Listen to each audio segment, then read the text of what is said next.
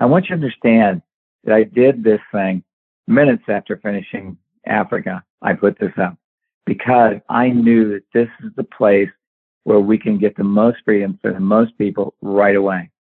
And please, you know, when you're in a class and you have that funny energy like Rachel had, go ahead and use the presumptive, you know, run a presumptive reality so it changes.